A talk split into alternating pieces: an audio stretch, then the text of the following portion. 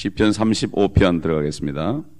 시편 35편 1절부터 제가 읽겠습니다. 오 주여, 나와 다투는 자들에게 반박하시고 나와 싸우는 자들을 대항하여 싸우소서.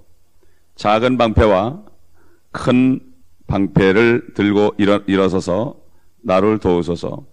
또한 창을 빼사 나를 쫓는 자들의 길을 막으시고 내 혼에게 나는 너의 구원이라 말하소서. 내 혼을 찾는 자들로 망신과 수치를 당하게 하시며 나를 해치려는 자들로 돌아서서 당황하게 하소서. 그들을 바람 앞에 죽정이 같게 하시며 주의 천사로 그들을 쫓아가게 하소서. 그들의 길이 어둡고 미끄럽게 하시고 주의 천사가 그들을 쫓게 하소서. 오늘은 6절까지만 보겠습니다.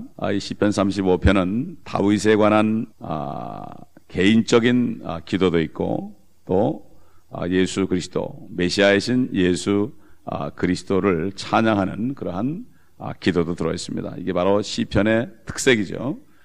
바로 그리스도에 관한 것은 하나의 교리적으로 말하는 것이고, 다윗에 관한 것은 우리 성도들의 영적 삶을, 또 성도들이 기도할 수 있는 것들을 우리에게 하나님께서 가르쳐주는 거죠. 11절이나 18절을 보게 되면은 이제 그리스도에 관한 게 나와 있습니다. 11절에 보면은 거짓 증인들이 일어나서 내가 알지도 못하는 이 일들을 힐문하였으며, 이건 우리 주님에게 직접 닥친 일이죠. 또 그 다음에 18절에 가보면은 내가 큰 회중 가운데 주께 감사드리며 내가 많은 백성 가운데서 주를 찬양하리이다. 이건 히브리서 2장에 되는 말씀이죠. 주님이 참 교회 가운데서 주를 찬양한다.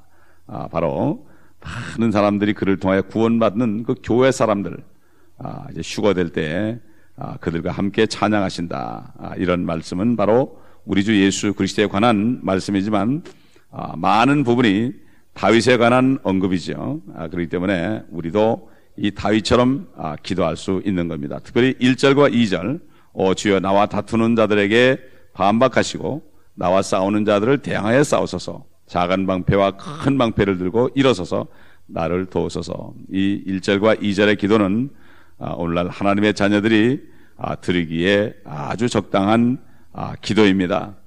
왜냐하면은 하나님의 자녀들이 구원받은 것은 잘나서 구원받은 게 아니라 정말 못났기 때문에 죄인임을 깨닫고 예수 그리스도를 의지하여서 구원받았기 때문에 세상 사람들이 깔보고 무시하고 멸시하죠. 옛날 참 주님의 12 제자들도 보게 되면은 그 당시에 가장 무지랭이들을 뽑아서 주님이 데리고 다녔을 때 여러 가지 어려움을 당했습니다. 참 힐문을 당하고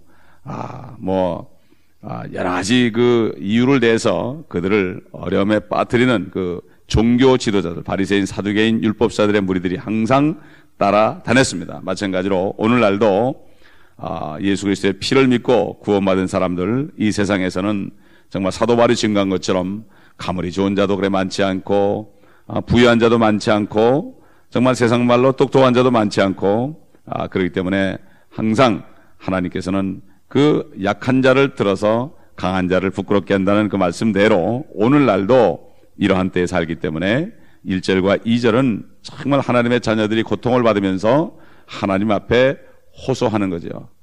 누가복음 18장에도 주님께서 참 항상 기도하고 낙심하지 말아야 할 것을 말씀하시면서 참 하나님을 무시하고 정말 사람을 무시하는 그러한 참 불의한 재판관의 예를 들면서 그 과부의 원한을 귀찮아서 풀어줬다 그러면서 하물며 하나님께서 택하신 자녀들의 원한을 속히 갚아주지 않겠느냐.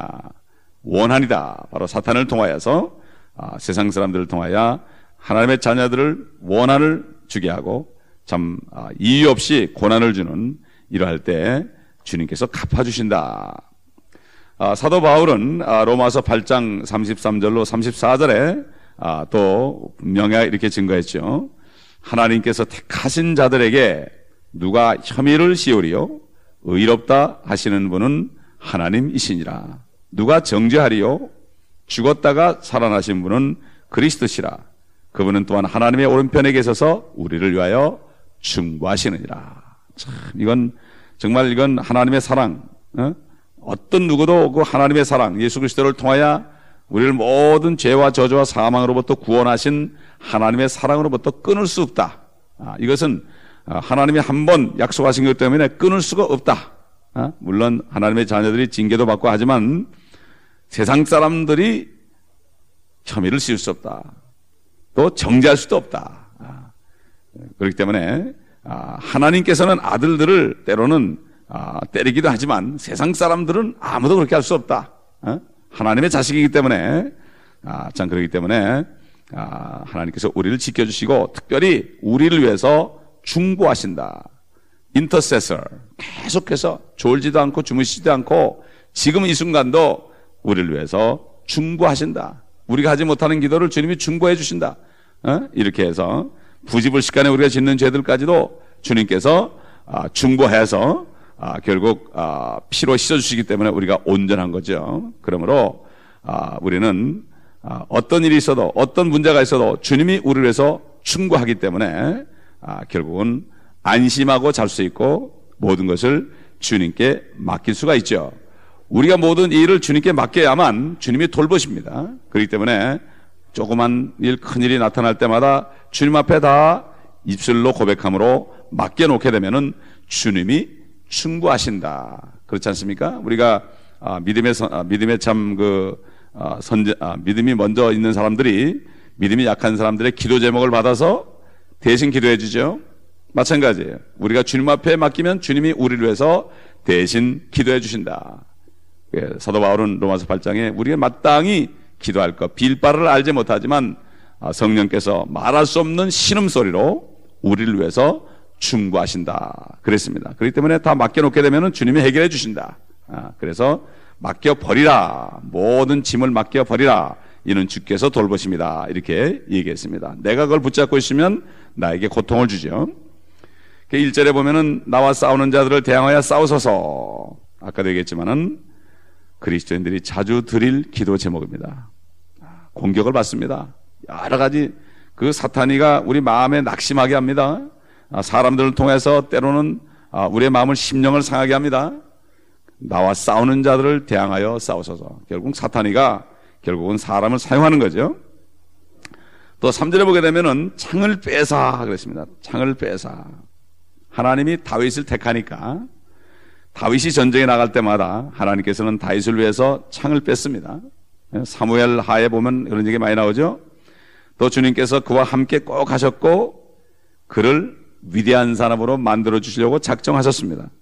그렇기 때문에 하나님께서는 다윗을 위해서 그 이방인들, 암몬인, 모압인, 필리스타인인들, 시리아 사람들, 에돔 사람들 그들과 싸웠습니다. 하나님이 직접 싸웠습니다. 또 결국 요압을 앞세워서 또 요압을 사용해서 문자적인 칼과 방패와 창들을 제어했습니다. 또 대표적인 예로 또 하나 다윗처럼 이렇게 도움을 받은 사람 중에 여호사밧이 있죠. 암몬, 모압, 그 다음에 세일산 세 민족이 쳐들어왔을 때 하나님께서 전쟁하셔서 한 사람도 여호사밧 군대는 죽지 않고 그들은 찬양할 때에 하나님께서 복병을 주셔서 다 한 사람도 남김없이 전부 죽여버렸죠. 마찬가지입니다. 주님은 오늘날도 우리를 위해서 싸우십니다. 왜냐하면 예수 그리스도 말씀 하나님 독생자를 택하시고 그 안에서 우리를 택하셨기 때문에 그렇기 때문에 우리를 위해서 싸우실 것입니다. 출애굽기 14장 14절 싸우신다. 하나님은 전사시다. 출애굽기 15장 3절에 나오죠. 하나님은 전사시다. 워리어다. 워리어. 그리고 다윗에게 주는 송사는 하나님의 송사죠. 또 다윗에게 싸움을 거는 사람은 하나님과 싸움을 거는 거죠. 사도 바울은 내가 선한 싸움을 다 싸우고 믿음을 지켰다. 선한 싸움, 영적인 싸움을 얘기하죠. 결국 하나님이 대신 싸워주신 그 싸움을 얘기하는 거죠. 그래서 다윗은 내가 약할 때 내가 강함이다. 하나님이 싸우신 싸움이죠. 그렇기 때문에 이 싸움에 사용되는 무기는 이 보이는 그런 무기가 아니라 하나님 자신이 우리의 구원이 되십니다. 그래서 3절에 보게 되면은 나는 너의 구원이라 말하소서. 나는 너의 구원이라 말하소서. 사실 오늘날도 영적으로는 이 세상에 있는 수많은 사람들, 특별히 종교 지도자들, 정치 세력들 이런 사람들, 권세들이 예수 그리스도를 믿음으로 구원받은 혼들을 계속해서 멸하라고 시도하고 있는 것을 볼 수가 있습니다. 4절 보면 내 혼을 찾는 자들로 그랬죠. 내 혼을 찾는 자들로 망신과 수치를 당하게 하시며 나를 해치려는 자들로 돌아서서 당황하게 하소서. 보면 역사적으로 보게 되면은 가톨릭 사제들 또 수도원의 수도사들, 교황들, 주교들 이런 사람들이 얼마나 많은 크리스찬들을 죽인지 모릅니다. 옛날 중세 때에는 그 수도원의 수도사들이 밤 9시만 되면은 어느 집에 성경을 가지고 있다 정보만 있으면 밤 9시 그 집에 문을 두드려서 붙잡아 가서 지도세 목에 붙잡아 가서 결국 화형시켰죠. 이게 팍세 순교사에 보면은 자세하게 나와 있습니다. 그들이 수도한다고 그랬지만 사실은 그들이 결국 행한 것은 그리스도인들을 죽인 것입니다. 성경을 가지고만 있어도 죽였습니다. 수많은 인본주의자들, 참 종교 지도자들이죠. 예수를 믿는다 그러면서 사실은 교회에 있으면서 인본주의자들, 이런 사람들이 지금도 가까이 있으면서 성도들을 괴롭혀요. 교회 안에서 인본주의자들이 참 신본주의자들, 하나님의 자녀들, 참 자녀들을 괴롭히고 있죠. 그런데 그들은 당황하고 망신을 당하며 돌아서게 된다 그랬습니다. 가만히 기다리면 결국 하나님께서 처리하신다. 하나님이 처리할 때까지 기다리고 바보처럼 나는 죽었다 하고 있을 때 결국 우리에게는 평강을 주고 결국은 그들은 괴롭힘을 당하고 수치와 불명예로 결국 옷을 입게도 결국 이제 마지막 백보자 심판 때 가게 되면은 1.1회까지 그들이 한 말 1.1회까지도 다 심판을 받고 결국은 돌아서게 되어 있습니다. 여기 보면은 해치려는 자들로 돌아서서 당황하게 하소서. 그냥 하나님의 자녀들을 괴롭힐 때는 몰랐는데 뜻 돌아보니까 하나님이 계시거든요. 거기 돌아서서 당황하는 거죠. 얼마나 당황하겠습니까? 막 하나님의 자녀들을 괴롭히다가 뒤로 힐끗 돌아보니까 하나님이 딱 서 있으니까 얼마나 당황하겠어요. 언제 그러겠습니까? 백보자 심판 때 그렇게 된다. 예? 그래서 시편 6편 10절에 봐도 내 모든 원수들로 수치를 당하게 하시고 몹시 고통스럽게 하소서. 그들로 돌아서서 갑자기 부끄러움을 당하게 하소서. 돌아서서. 우리는 정말 이 마지막 때 이런 기도를 해야 됩니다. 우리 원수는 마귀거든요. 원수는 마귀예요. 사람은 사랑해야 되지만 마귀는 미워해야 되죠. 때로는 마귀의 자녀들이 괴롭힐 때가 있습니다. 우리가 구분을 잘해야 됩니다. 우리 주님께서는 바리새인들에게 전도하지 않았습니다. 사두개인들에게 전도하지 않았습니다. 율법사들에게 전도하지 않았습니다. 그들은 피해 다녔습니다. 이게 바로 매처럼고 비둘기처럼 순결하라. 항상 우리가 깨끗한 삶을 살 때 성령께서 우리 안에서 빛을 비춰줘서 영을 분별하게 하죠. 그렇기 때문에 피할 자는 피하고 가서 복음을 전하는 자는 복음을 전하고 책망할 자는 책망하고 해야지. 바리새인 같은 사람한테 가서 아무리 전해보세요 때나 이 우리는 뱀처럼 지혜로워라 했어요. 우리 주님이 하신 말씀에 뱀처럼 지혜로워라. 빠져나갈 땐 슬그머니 빠져나가라. 참 처음 믿었을 땐 막 그냥 이 사람 저 사람 막 좌충우돌 했는데 결국 성령께서 인도하시는 사람에게 복음 전해요. 빌립도 성령의 인도함을 받았죠. 천사의 인도함을 받았죠. 우리는 이런 지혜를 받아야 됩니다. 이게 바로 시간 낭비를 하지 않는 거죠. 자, 그 다음에 5절 보면 그들을 바람 앞에 쭉정이 같게 하시며 주의 천사로 그들을 쫓아가게 하소서. 실질적으로 히스기야 왕 때 이런 일이 벌어졌죠. 사내립 군대 18만 5천이 그 성을 에워싸고 이제는 이 히스기야 왕을 비롯해서 그 모든 백성들이 정말 자기들의 소대변을 받아 먹어야 될 정도로 됐을 때 하나님께서 주의 천사를 보내셔서 하룻밤 사이에 18만 5천 명을 천사 하나가 와서 다 죽여버렸죠. 다 죽여버렸습니다. 그렇기 때문에 바람 앞에 쭉정이 갖게 됐죠. 18만 5천 명 엄청난 군대죠. 바람 앞에 쭉정이처럼 하룻밤 사이에 없어졌다. 예?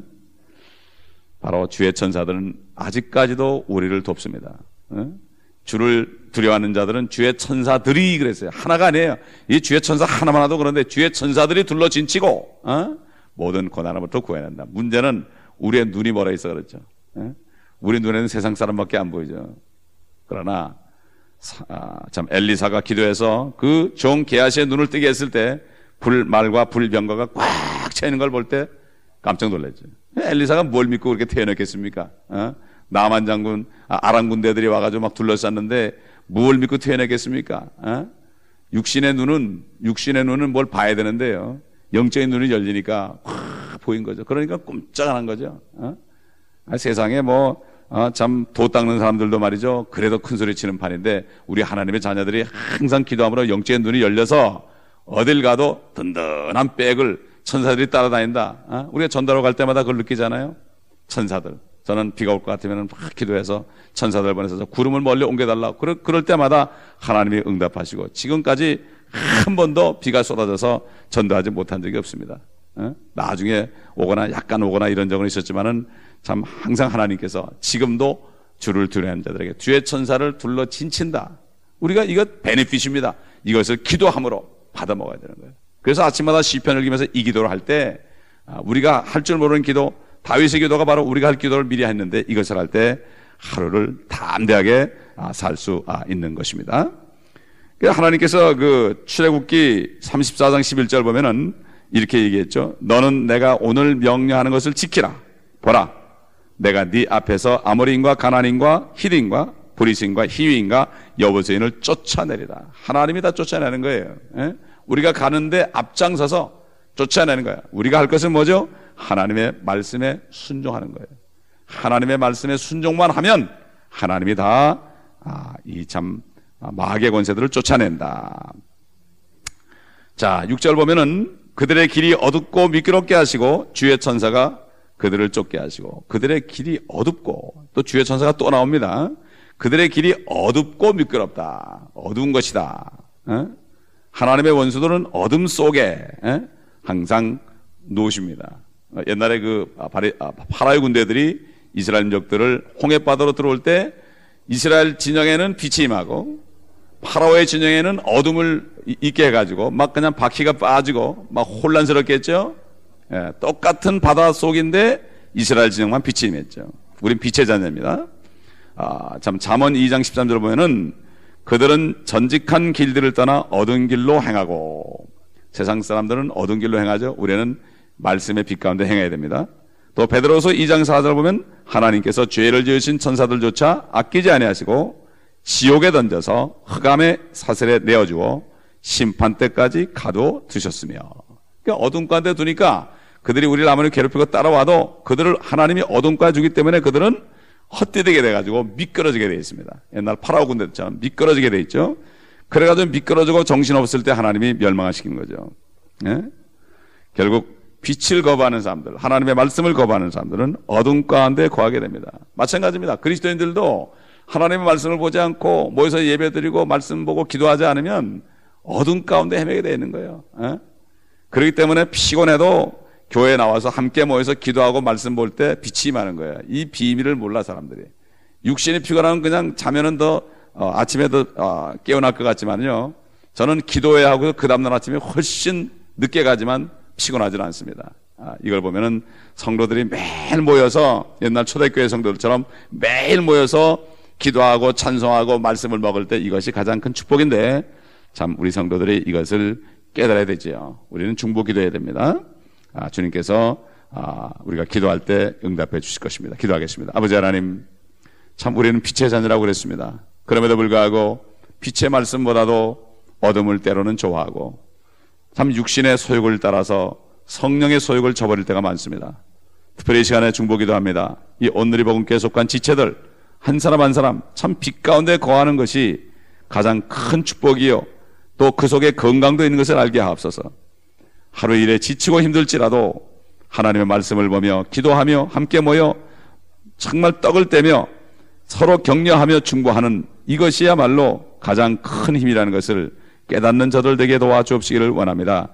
육신은 그저 쉬고 누워 자기를 원하지만 그러나 하나님의 성령은 항상 깨워서 기도하기를 원하는데 깨닫고 아버지 하나님 참 영적인 힘을 얻고 참 주를 앙망하는 자가 얻는 새 힘을 받아서 육신의 썩을 힘이 아니라 새 힘을 받아서 그 능력으로 믿음을 통하여 세상을 이기는 우리 모든 성도를 낼 수 있도록 도와주시옵소서. 오늘 하루도 우리에게 승리의 삶을 주시고 우리를 쫓아오는 자들, 우리와 싸우는 자들과 주님이 싸우시며 아버지 우리를 빛 가운데 거하게 하사 오늘도 한 사람에게도 복음을 전해서 주님 앞으로 인도하는 축복된 하루가 되게 하여 주옵소서. 주 예수 그리스도의 이름으로 감사기도 드립니다. 아멘.